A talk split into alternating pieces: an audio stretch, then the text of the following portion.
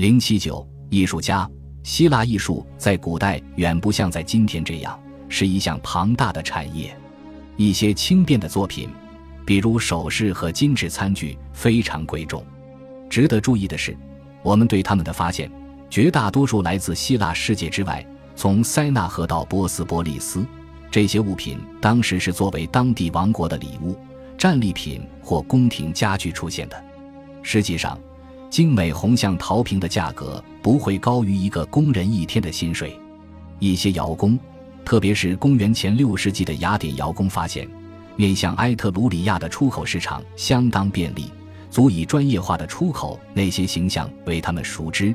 装饰风格为大众接受的模具，如被称作蒂勒尼安双耳陶瓶和尼克斯提尼作坊出品的产品，回报无疑是令人满意的。一些窑工或陶器作坊主能够负担雅典卫城上的雕刻奉献。古典时期，雕刻和壁画领域的能工巧匠能得到很高的报酬，也有不少人为得到他们的服务而激烈竞争。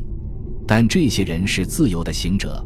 会在任何能雇佣他们的地方工作，只有在雅典的陶器贸易中，可能也在其他地区的金属作坊里，似乎存在不单单为当地市场服务的手工业。针对国内或国际市场的专业地方性手工厂，在希腊还很少见。就这一点而言，艺术家们是鞋匠还是木匠，在地位上没有什么不同。实际上，在古代，对那些我们称之为艺术家的人，没有专门的区分。他们都有记忆，只是因为菲迪亚斯以及越来越多的后继者，一些有成就的艺术家才拥有了特殊的社会地位。尽管早在古风时期，他们也曾在建筑的宫廷里受到礼遇，比如乐师、舞者和医生。还有一种在家中完成工艺品的趋势，一个师傅最理所当然的学徒应该是他的儿子。陶器生产和雕刻行业都存在这样的例子。但也有其他情况。通过一两个陶瓶，我们获知了一些最好的平画师，而他们可能同时也是护墙板绘画师。一个雕刻家可能喜欢塑造青铜雕像，甚于雕刻大理石，但是多数时候他只在不同尺寸的一种材料上工作。他可能也是一名建筑师或者是一名画师。某些工匠易于流动，比如珠宝商和模具雕工。甚至还有一些雕刻家要从家里赶到采石场，在现场完成工作。家族事业有助于地方风格和传统的建立，流动意味着新思想和新技术的快速传播。而主要的圣所作为画廊，展示着杰出的旧作与新作。名字出现在厄瑞克推翁神庙上的雕刻家，有半数以上都是雅典公民。但是在早些年。雅典陶瓶上的窑工和画师的签名却显示，相当多的签名不属于雅典人，甚至不是希腊人的，或者只写了分不清民族的绰号。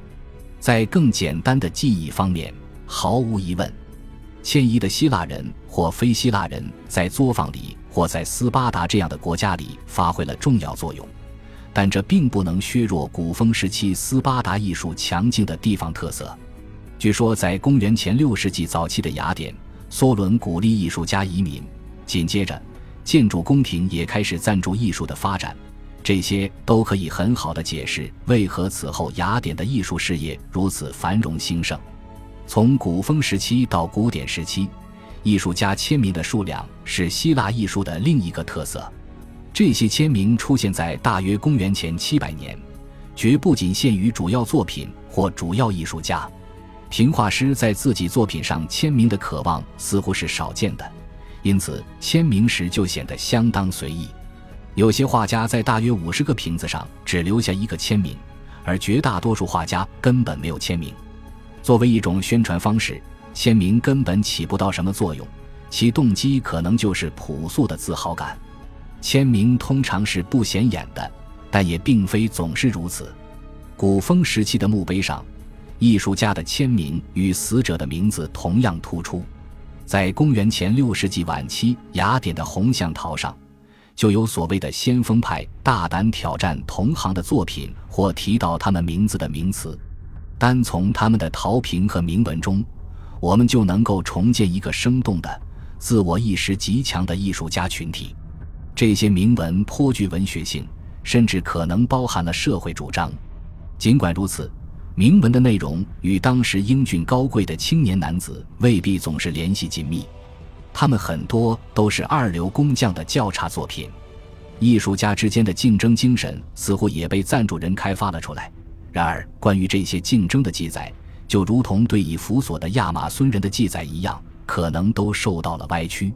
在以弗所，每个艺术家都把自己的作品放到首位，所以荣誉归于大家一致同意的第二位，即波里克里托斯。地方导游在使用伟人名字和讲故事时，经常自由发挥。正是这些故事造成了事实的歪曲。与其他古代文化相比，希腊艺术具有独一无二的自然特征。对于这一点，我们在本章的开始就做了陈述。对人的关注，对神在凡人世界中适当地位的关注，也是希腊作家思考的问题。希腊艺术家为他所生活的社会服务，他对社会更广大群体的满足，超过了对祭司和管理者的满足。在人类历史上，第一次证明了真正的大众艺术在超越巫术需求或身份展示之外的巨大潜能。于是，为艺术而艺术的观念在那个时代是不为人所知的，也没有什么必要。恭喜你又听完三集，欢迎点赞、留言、关注主播，主页有更多精彩内容。